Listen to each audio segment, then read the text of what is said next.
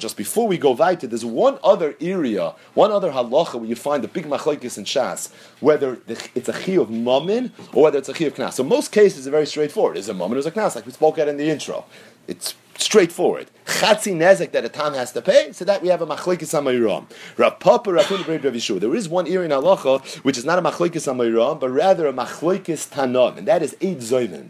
Edom Zoymemin, who pay Kasha zaman lasos la'achiv. The chi of Kasha zaman, is that a chi of mamin or is that a chi of knas? So the truth is that pshat, you would think that it should be a chi of knas, because what's the criteria of chi of knas? The Mishnah says they are klal. Kol ha'mishalem yeser al masha hizek ein mishalem al pi atzmai. Now the Edom Zoymemin were not mazik. In fact, if they're mazik, like you just said, kasha zoman but like kasha rasa, then there would be no chi of kasha zoman at all. So technically, they fit the klal of the Mishnah that it's yeser al masha hizik. So if it's yeser al masha hizik, then the halacha should be that it should be a chi of knas. Yet there is a Manda Amah and Shas that holds that Edom Zoymemin and a chi of mamin. So the question is, what's the pshat? So my son Shlomo Zalman told me this morning. I drove him to yeshiva. So he told me that his Rebbe spoke out of Rabbi Chanan in Chiyuv. The Rabbi Chanan said that the lumdis of kasha zoman, according to to the Manda Amah that holds that according to the Manda Amah that holds that Edom Zoymemin is mamin, is that the Edom Zoymemin assume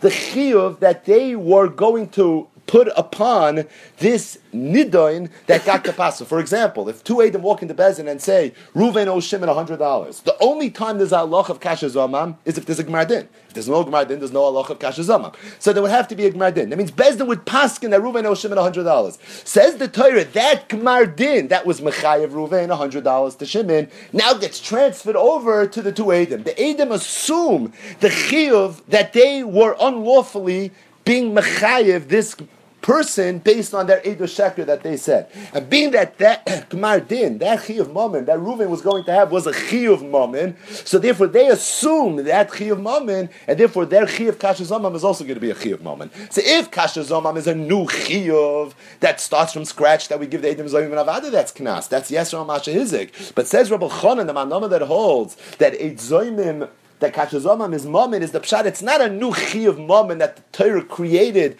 to punish the Edom Zoyim, but rather they took the chi of mamin that already existed in the world, they just transferred the title over to these two Edom. That chi of is a chi of mamin, because Bezdin paskin that Reuven owes Shimon one hundred dollars based on the testimony of Eidos that say that he actually borrowed it. It was Begeder Momin. So if that was Begeder Momin, it's for that reason, says Rabbi Chanan, that would be the havana, alumnus, but that would be the havana, the Manda Amah that holds that Kasha Zomam is a Chiyuv Momin.